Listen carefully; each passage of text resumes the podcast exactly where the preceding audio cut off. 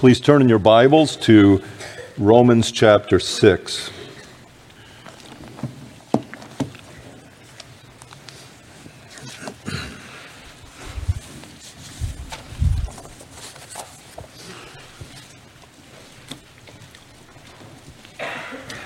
And this morning I'll read the first fourteen verses of this chapter.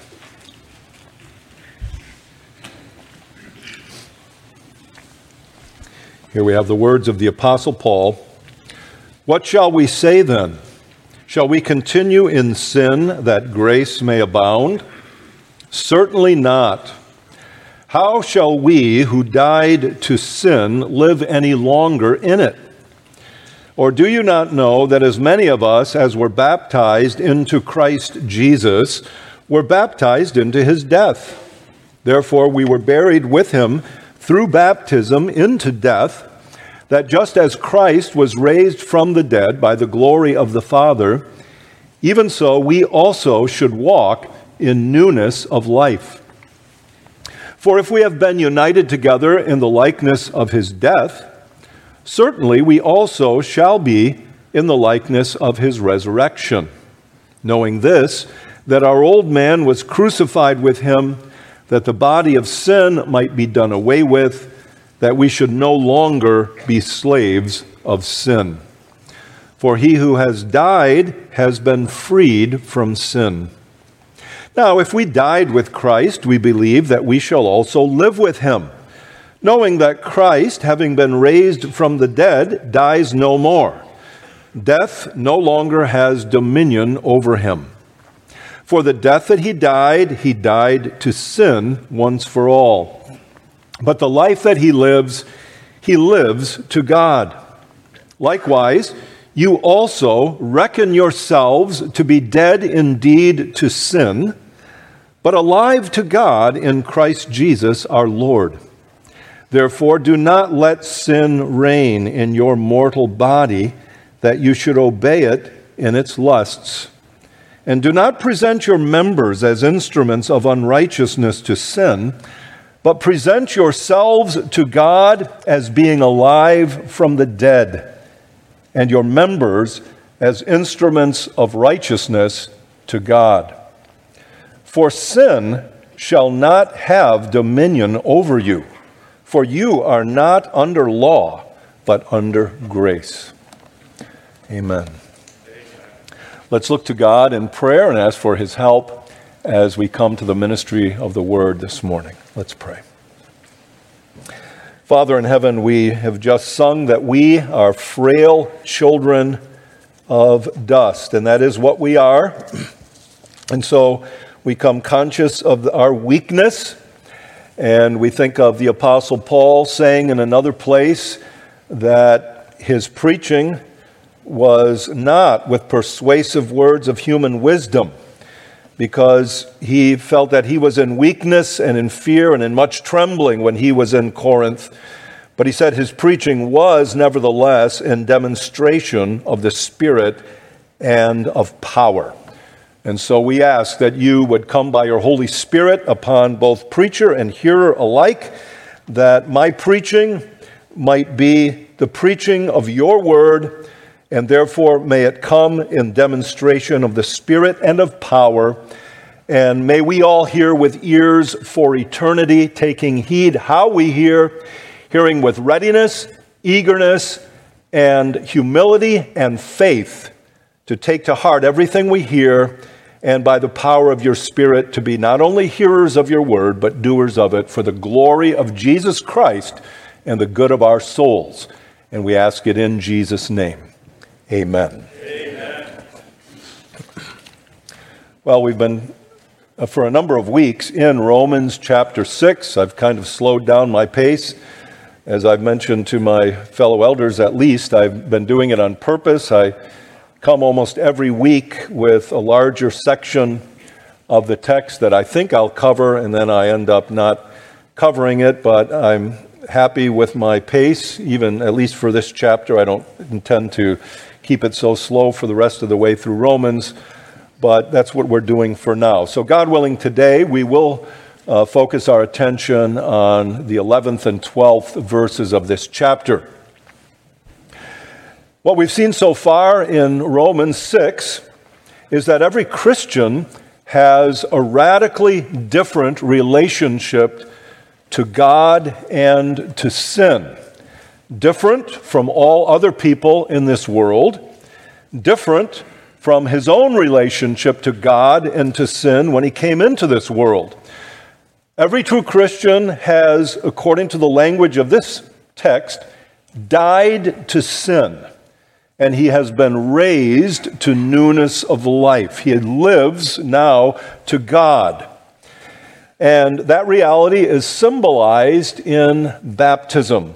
It's symbolized in every true believer's baptism, that he has been buried with Christ and raised with Christ. And so another thing that this text tells us that is symbolized in our baptism is our union with Christ, our Savior. It symbolizes the fact that what Christ experienced in securing our redemption, death, burial, and resurrection, is also experienced by us in our conversion.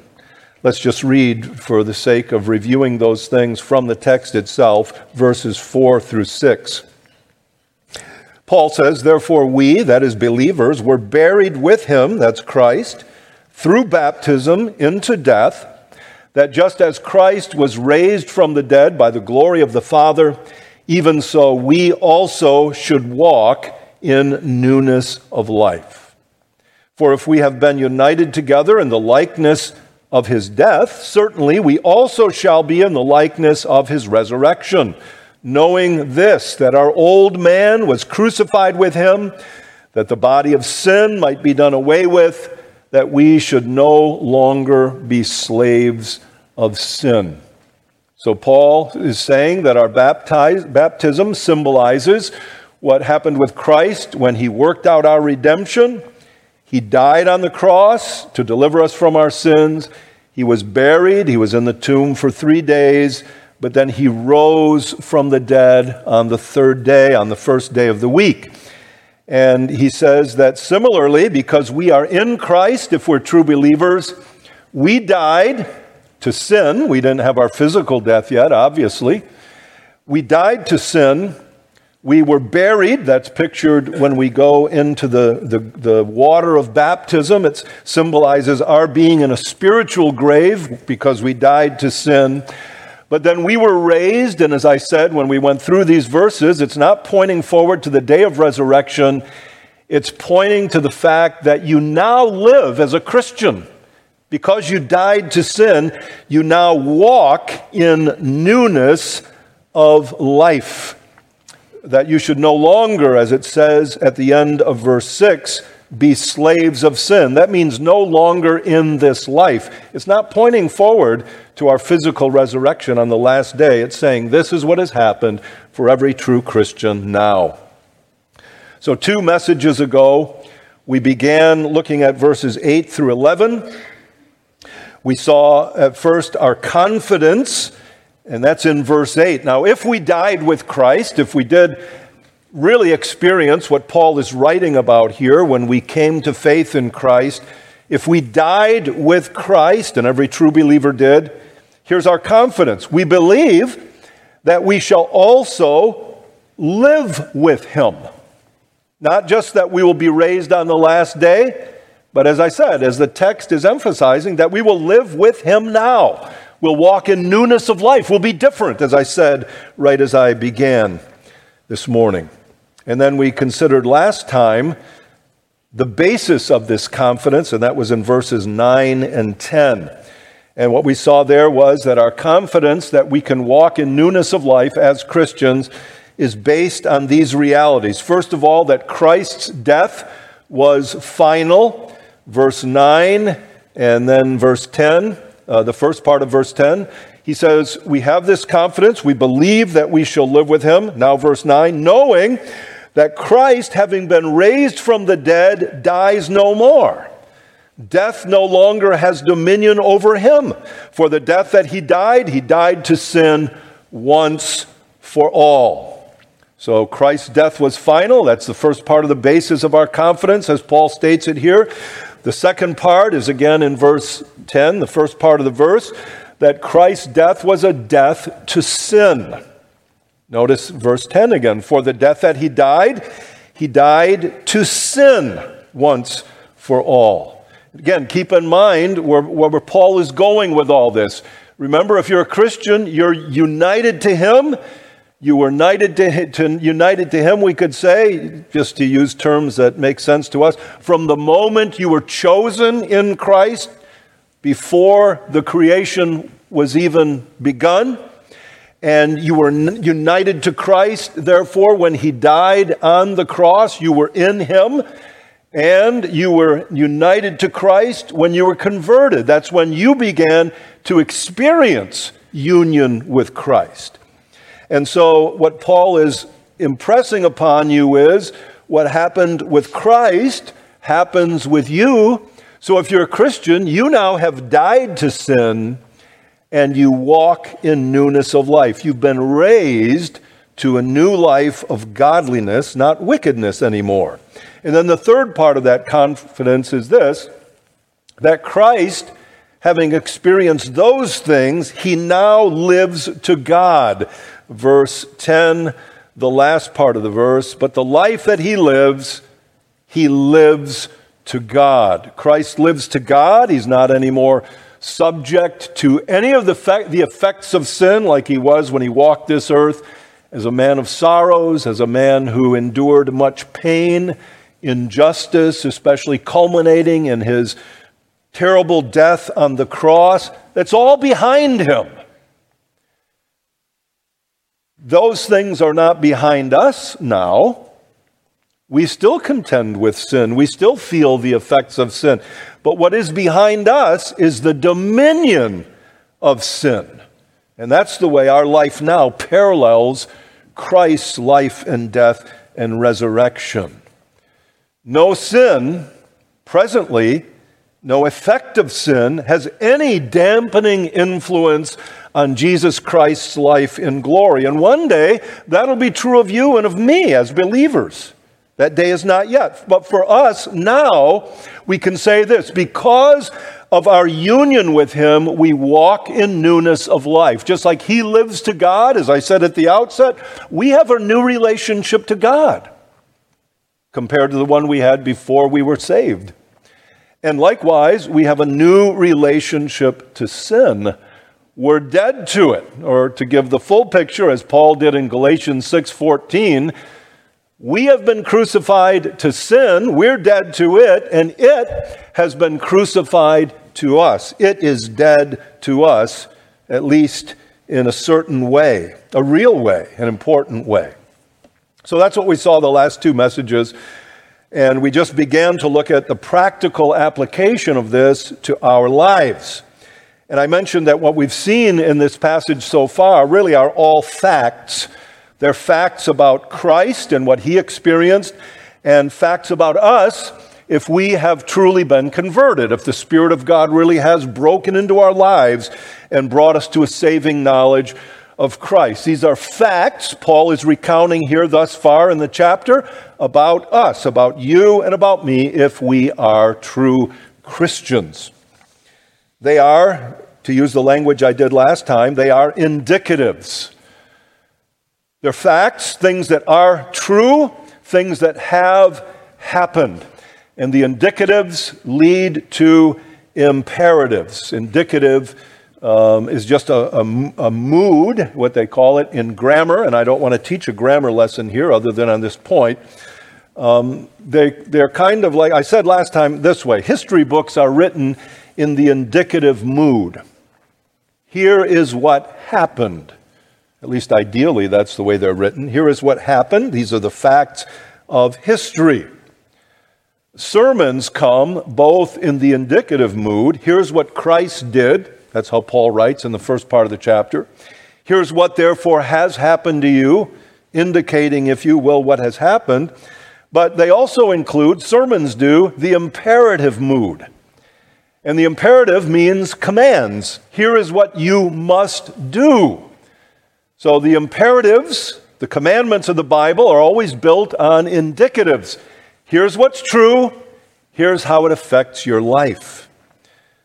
So we hear some good Bible doctrine, and we rightly can ask the question, so what? What does it matter to me? Or as Reformed Baptists, we say, what's the practical application? What do I need to do with that? What are the action items for me in my life? That's the imperative. That's what we come to now, the practical application in our lives. I just gave one last time. I said it was mine, not Paul's, because there's no imperative, there's no command for this in the Bible, but I thought it was a good practical application, and that's this. I spoke about our confidence in verse eight. We believe that we shall also live with him. That's an indicative. Paul says that's what's true of Christians.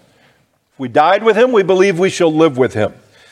So my imperative there was that we should be confident about our death to sin and our life to God. We should be confident.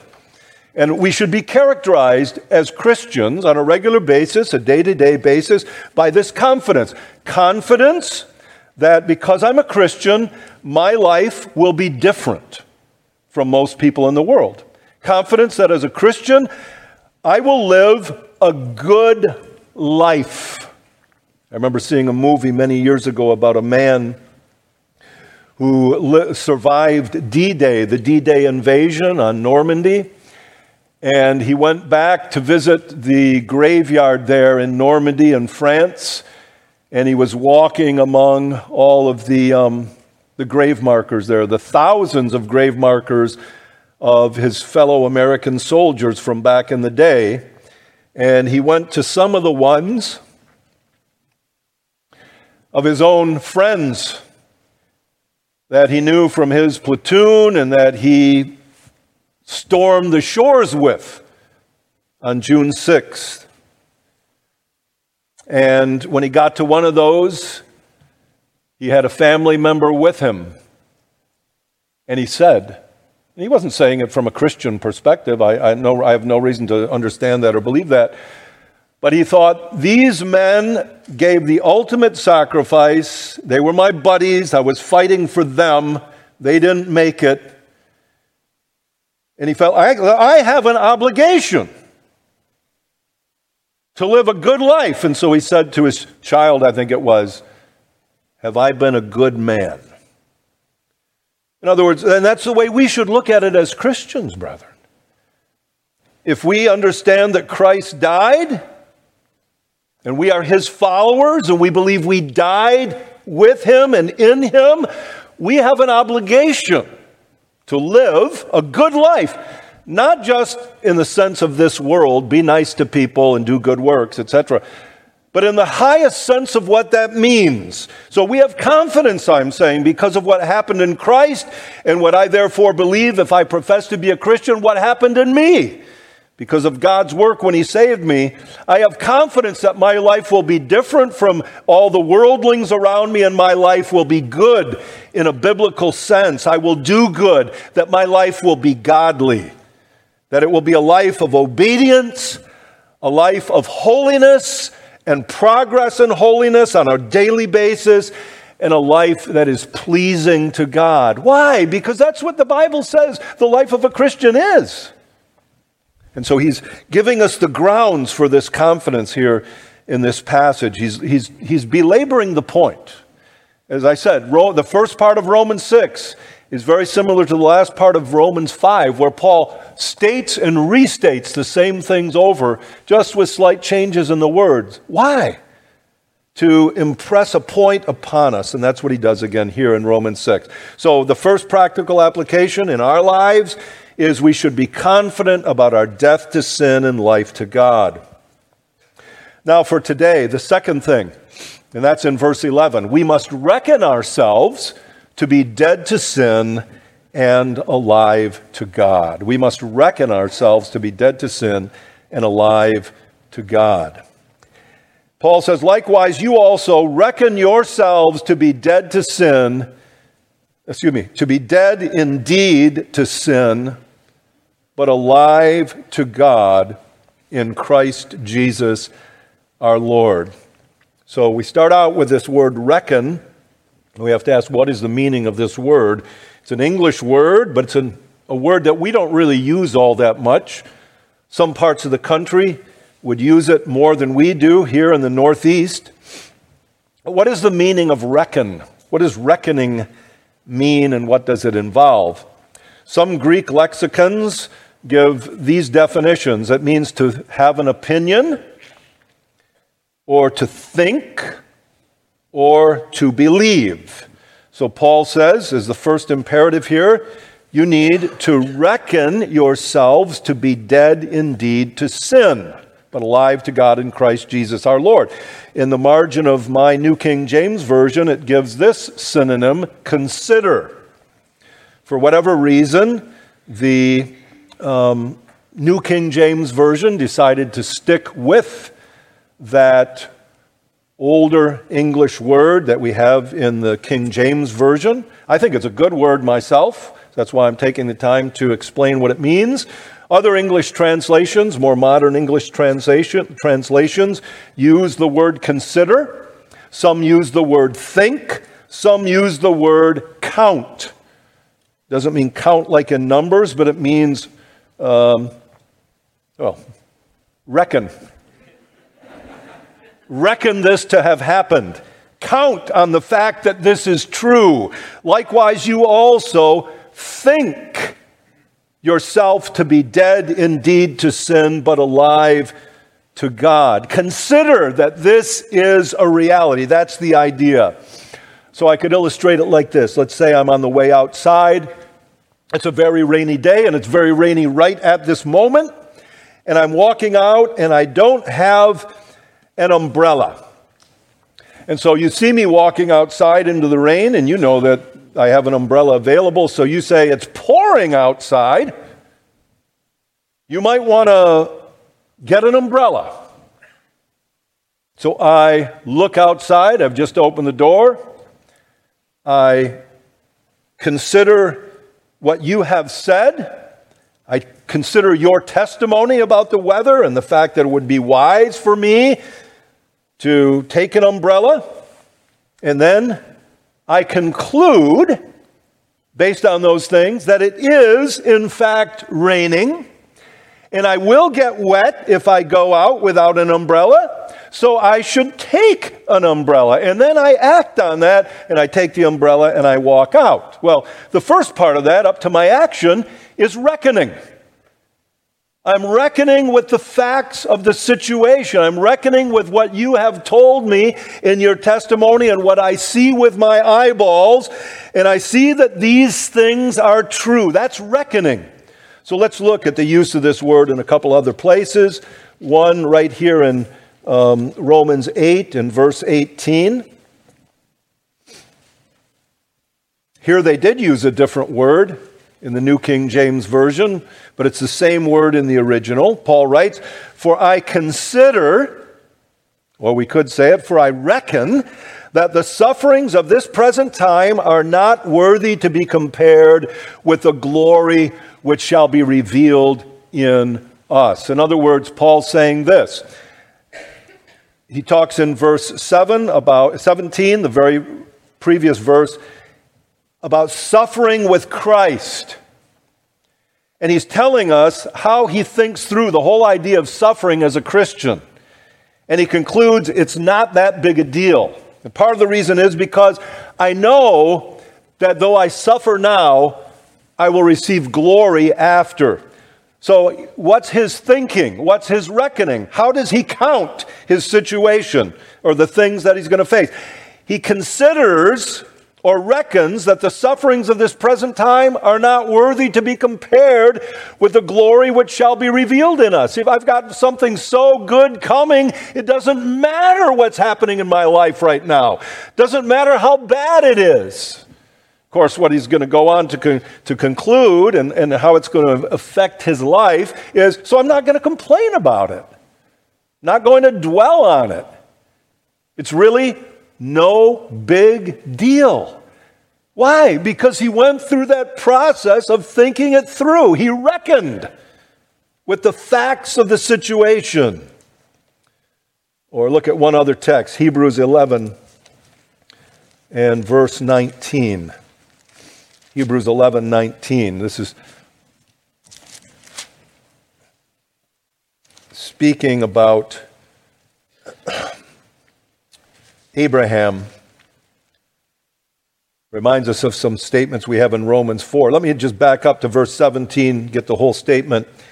By faith, Abraham, when he was tested, offered up Isaac, and he who had received the promises offered up his only begotten son, of whom it was said, in Isaac your seed shall be called, and here's the word for reckoning, accounting that God was able to raise him up even from the dead, by which he also received him in a figurative sense. So, just like Paul looked at the suffering, he thought through the facts and concluded it's not really that big a deal. I can do this by God's help, and I can do it with a good attitude, and even with hope of greater glory to come. So, in the same way, Abraham looked at the situation with his son Isaac. He's his only son, or he's the son anyway that God had made clear was the elect son, that blessing was going to come to all the world through. And now God says, sacrifice that son, slit his throat on the altar, and sacrifice him to me. And he considered all the facts of the situation, especially the fact that it's the God of heaven, the omnipotent God, who told him to do that, and he concluded, I can do this. I don't know how God is going to bail me out of it, but God will do it. And he went. He reckoned that that's the way things were, and that's the way things they would end up. All right, so that's what we need to do. We need to reckon. To use the language of Romans six then, we need to reckon that we are dead indeed to sin. It really is true, but we're alive to God in Christ Jesus our Lord. In other words, just reckon to be true, account to be true, consider to be true the things that he has just written. But here he's putting it in an imperative. You need to think this way. What do you need then to reckon? Well, I said, it's things we've already seen, but let's just notice the statement in the text. You reckon two basic things. They're both sides of the same coin. Reckon yourselves to be dead indeed to sin. You're dead to that old realm of sin and condemnation and death, but you're alive to God. Your new realm is um, righteousness, justification, and life. So you know that that's a fact. Think about it. Live in the light of it. Let that be your guiding truth in life, or at least as a Christian, one of them. That's the point he's making here.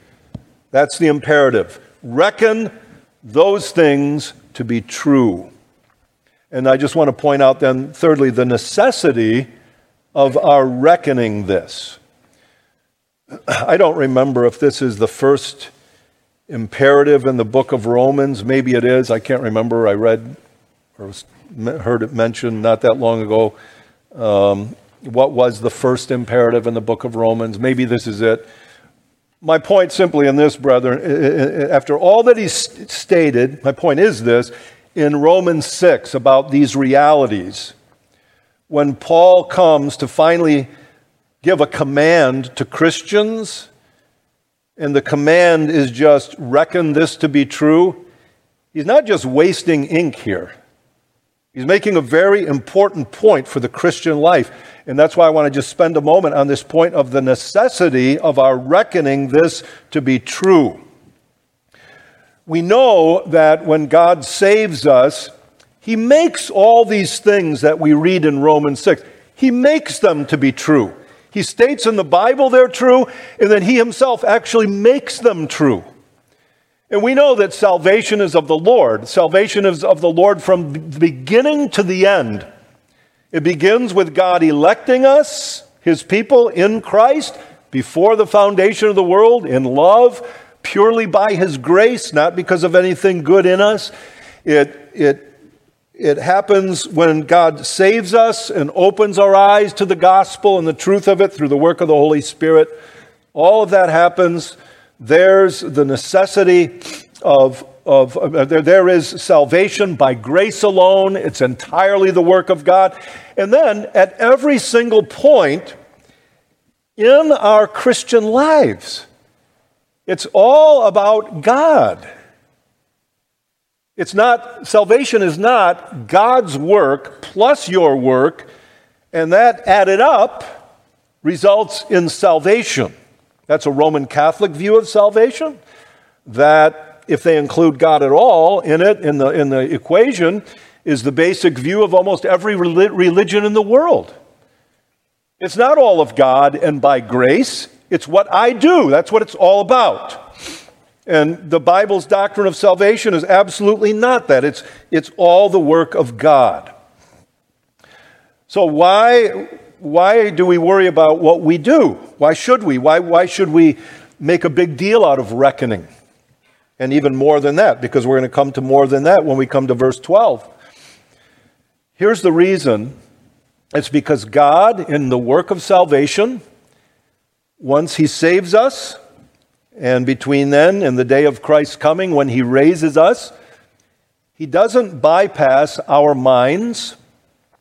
He doesn't bypass our wills. He doesn't bypass our efforts. And you all know that, but let me just mention a few texts in the Bible. Ephesians two, verse ten, it tells us that after it says that we're saved by grace through faith, it's not of us. It's by the grace of God. Well, okay, I hear fade pages, so let's let's read um, Ephesians two, verses hmm, eight to ten. Maybe Pastor Kahn will get his wish here that uh, we get part two tonight.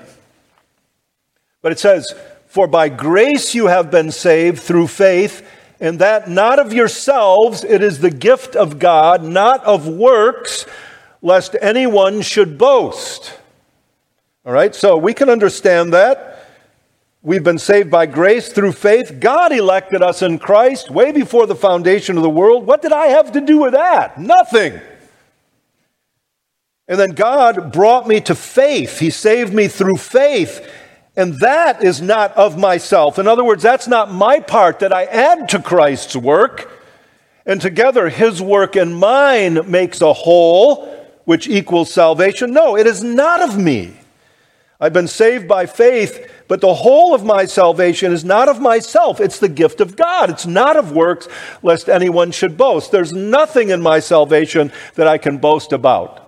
So that's true from my election before the foundation of the world, and that's true up to and including my conversion when I came to faith in Christ. What about after that?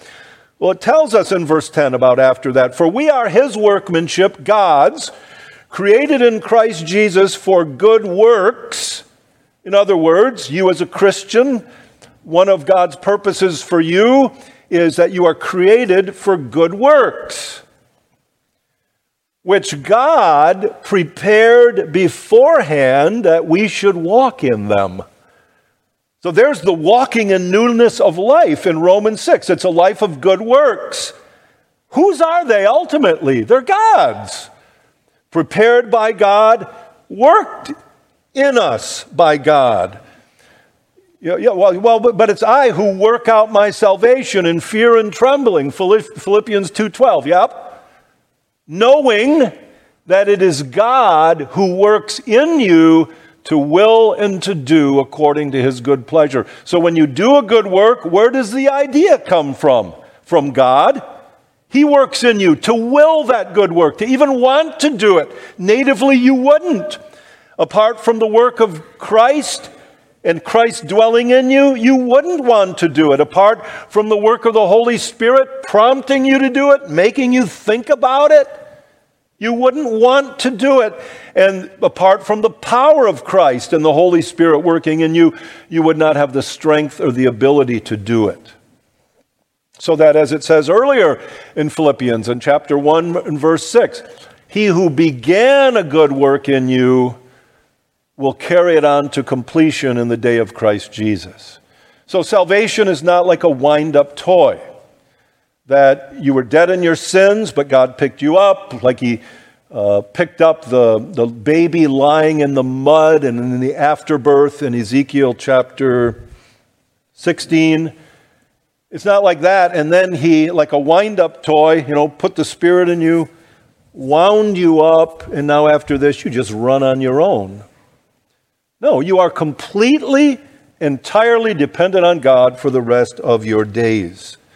God doesn't bypass our minds, our wills, and our efforts, even though he does all the work, but he works in you to do everything you do. Same truth that we have in John fifteen, verses four and five. You must abide in him, and he abide in you, for apart from him you can do nothing. Oh, oh, but I'm a Christian now, I can.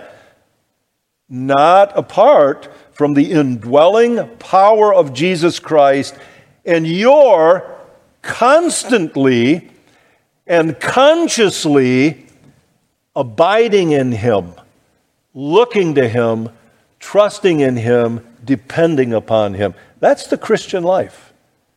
That is salvation by grace. Salvation from beginning to end by grace. But, and this is the point I'm making, God doesn't suspend the necessity of your exerting yourself, your working, your thinking it through. It starts with your reckoning. He doesn't bypass your mind. He doesn't pa- bypass your will. And it's just kind of like you wake up in the morning and say, wonder what God's going to do today. I, I know there's this really strong temptation that I face in my life. And I'm really excited about seeing how God is going to get me through it, because I, I know I can't get through it in my own strength, but I'm just going to kind of float through the day and see how God comes and just picks me up like a big wave.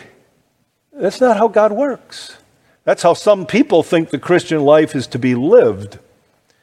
And they don't do all that well.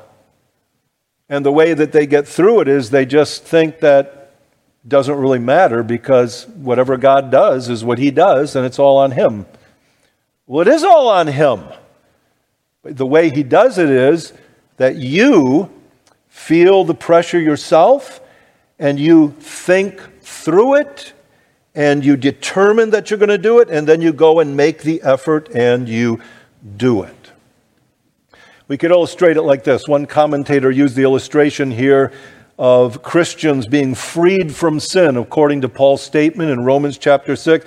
He uses the analogy of slavery, because it's a very good analogy. That's what Paul uses himself. He talks about uh, being under dominion to sin. He talks about being freed, having formerly been, verse six, slaves of sin, but no longer slaves of sin. So this commentator referred to the slavery that existed for in this country up to the time of the Emancipation Proclamation. And that was in eighteen sixty-two, and some of you might say, well, you know, it's, it's slavery even still did exist in the very same form after that, and that's the idea he brought out. So imagine, here is a slave, uh, uh, a, um, a plantation in the South, one of the countries, one of the states uh, where the Emancipation Proclamation had to do with, that they The, the statement was made, all slaves in whatever number of states there were up to that time are now officially, legally free. Free from their masters, free from being owned by someone else, free from having to serve them and work for them, et cetera. So here you have a slave on this plantation in the South. Let's say one day that that was announced. Maybe somebody uh, from the government came by and, and made this announcement and read a pro- proclamation, et cetera, announced it to all the slaves on the same plantation. So that's pretty good news. He wakes up the next day. He's still on the plantation. He slept in the same place. He went out. His master, or whoever the supervisor was that he usually worked under, said to him, um, I still want you to go to work today. You need to do it. Looks around. He sees other slaves are doing it.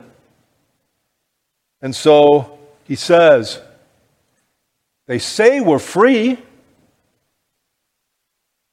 but I reckon it's not really so. I reckon I'm still in bondage.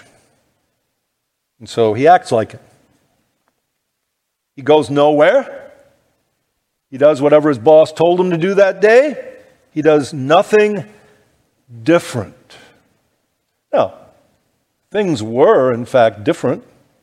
What did he need to do? He needed to reckon differently than he was reckoning. And this is how we should look at a passage like Romans six. No matter how terrible your struggle with sin has been on a day-to-day basis, even since you have become a Christian, no matter how difficult it has been, you need to reckon differently. Romans six tells you how you should think as a Christian every day. All the time. And that's how you need to look at life. You say, well, this is true about me if I'm a Christian. I believe I'm a Christian.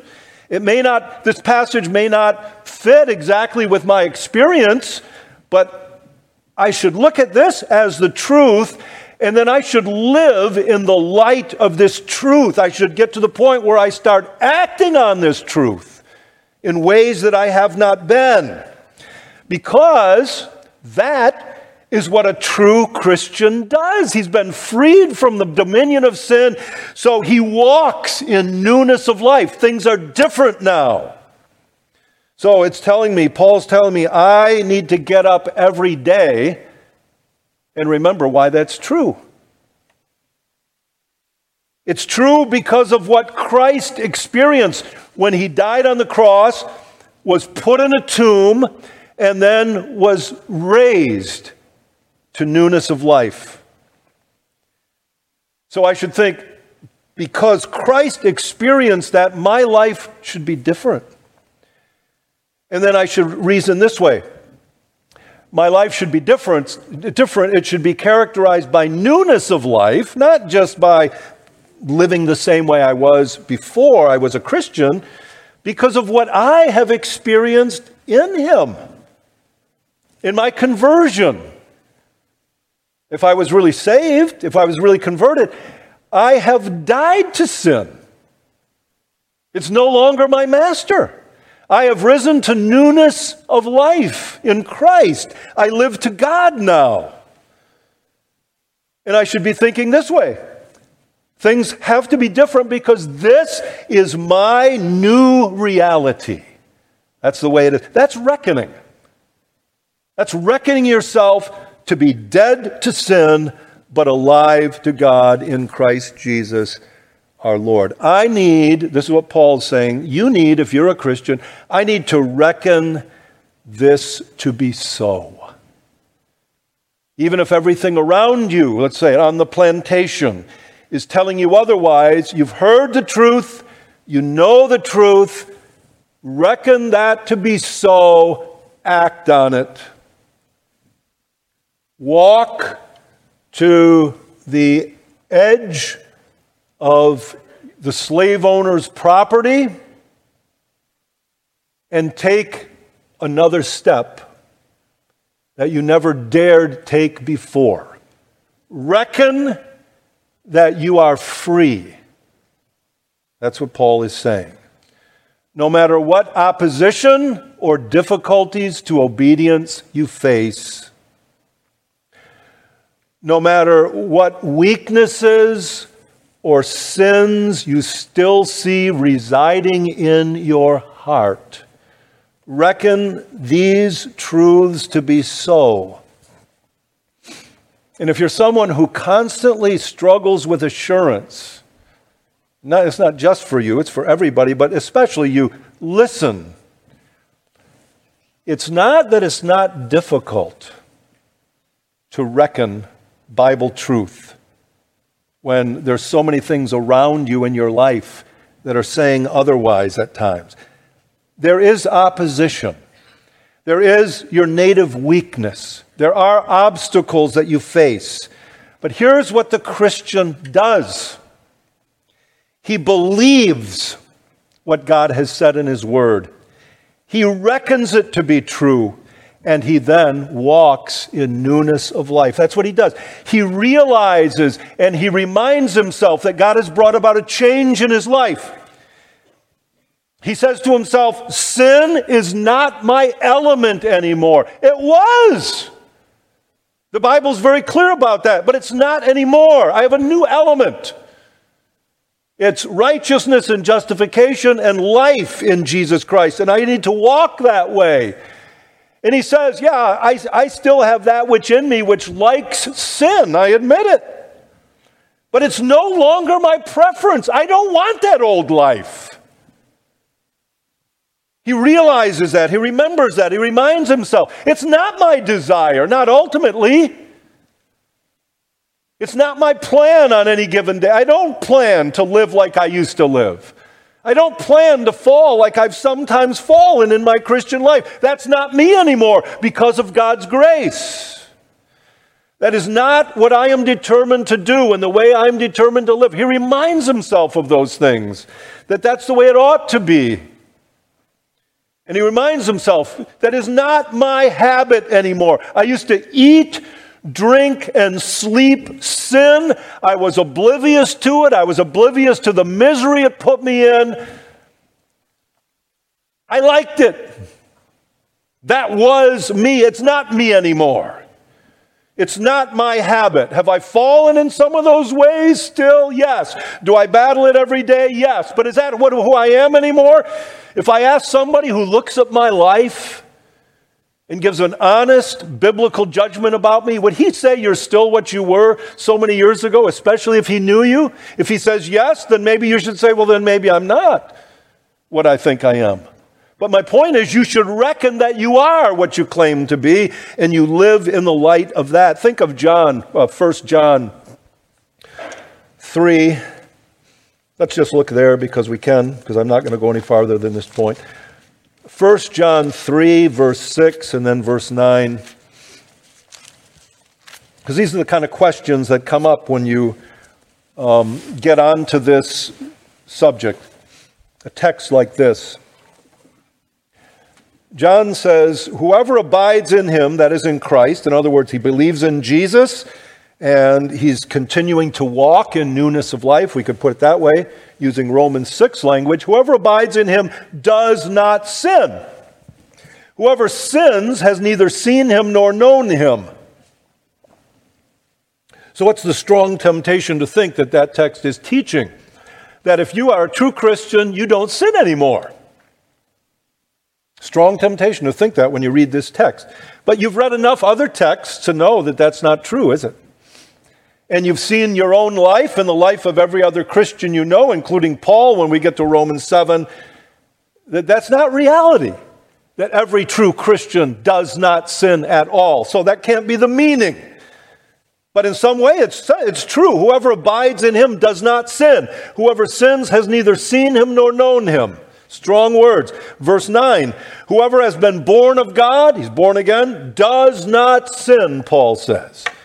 For God's seed remains in him, and he cannot sin because he has not, because he has been born of God. And I know some people say, well, it means you don't continue to sin. I don't think that's the answer to this text because, let me ask every true Christian here, don't raise your hand, but I'll raise mine. Do you still sin? Do you continue to sin even though you're a Christian? Yeah, I do. So it's not that simple. But if we think of Romans six, this is how we understand it. You've died to sin if you're a true Christian. And in this sense, you don't sin anymore. It's not focusing on any instant in time, any moment in your life as a Christian. Aha, you still sin. That's not it. It's focusing on your life. It's focusing on your habit, or to use a theological term, the habitus of the will, the way that you are set now as a Christian. It's focusing on your attitude as a Christian. You are aiming not to sin. It's focusing on your determination as a Christian as to how your life is going to be and what you are going to do in your life on a day-to-day, on a yearly basis. You are, I have decided to follow Jesus, and for my money, there is no turning back. That's what Paul is describing in Romans six. That's what John is describing in First John three. That person. A simple person looks at it. He says, ha, you call yourself a Christian. You sinned at work today. You're not a Christian. And he says, there is no difference between a Christian and an unbeliever. That's what the simpleton thinks. The truth is this, there is a world of difference between a Christian and an unbeliever. Let me illustrate it this way. I'll illustrate it with lawn mowing, because I spend a lot of time lawn mowing. I go out the first day of the spring that the grass is long enough and growing enough, and I have enough time to get out there and do the first mowing. My neighbor, whose lawn is also growing, but really doesn't like to mow the lawn and doesn't like to work, quite frankly, he goes out on the same day with a book and with a chaise lounge, and he sits on his patio all day. Turns out, I didn't tune up my mower. I didn't run it since the last fall. I didn't have gas in my mower. I need to go get that. Something else happens. Somebody calls me from church with an emergency. I spend time doing other work on that day. I don't get my lawn mowed. My neighbor looks at me. He says, there's no difference between you and me. You said you were going to mow your lawn. You didn't do it. I didn't ever even say I would mow my lawn. I didn't do it. You're the same as I am. Fact of the matter is, I spent the evening going out to the gas station and getting gas in my thing. I did what I did to my mower, got a new spark plug from Home Depot, et cetera. The next day it rained. My neighbor can say the same thing again. But the end of the week comes, he's finishing his book, I have finished my lawn.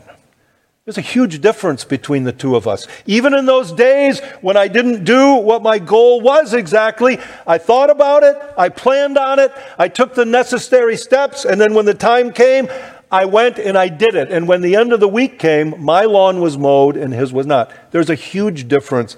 And especially at the end of the summer, there is a really big difference between me and my neighbor and our respective lawns. You get the idea. Brethren, reckoning means you read Romans six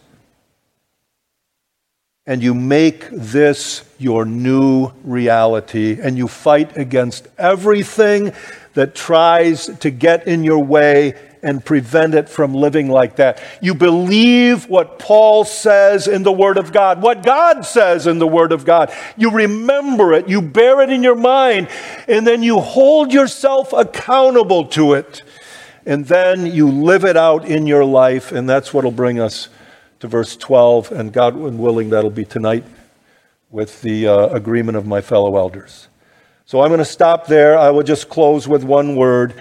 If you are not a believer, you are still in the world.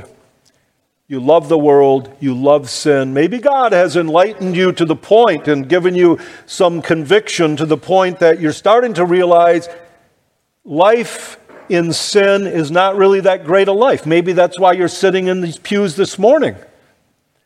And if you are, and you've been here before, you've heard this before, but the answer to breaking out of bondage to sin and becoming a slave to God, who is a wonderful, loving master, even when he tells you to do things. The way to break that bondage to sin and become the child of the living God and the servant of Jesus Christ, the Savior, is to simply believe in him, believe that his death and that alone can save you from your sins, and then turn to him in repentance and faith in him. And that's what I urge you to do today. Before this day closes, do that. As we're reminded this morning, none of us has any guarantee he will wake up to tomorrow. May God bless us all. Let's pray. Father in heaven, we thank you for your word and ask that you would take these things we've heard today and write them upon our hearts. Father, we can see what the Scripture clearly teaches about Christ, salvation in him, and the Christian life. Help us who have professed to be believers in Christ to reckon those things to be so and to live in the light of them more and more, that our lives might show forth your glories more and more as we walk in newness of life on a daily basis, and bring those who are still dead in their sins and trespasses to new life in Christ today. And we ask it in Jesus' name. Amen. Amen.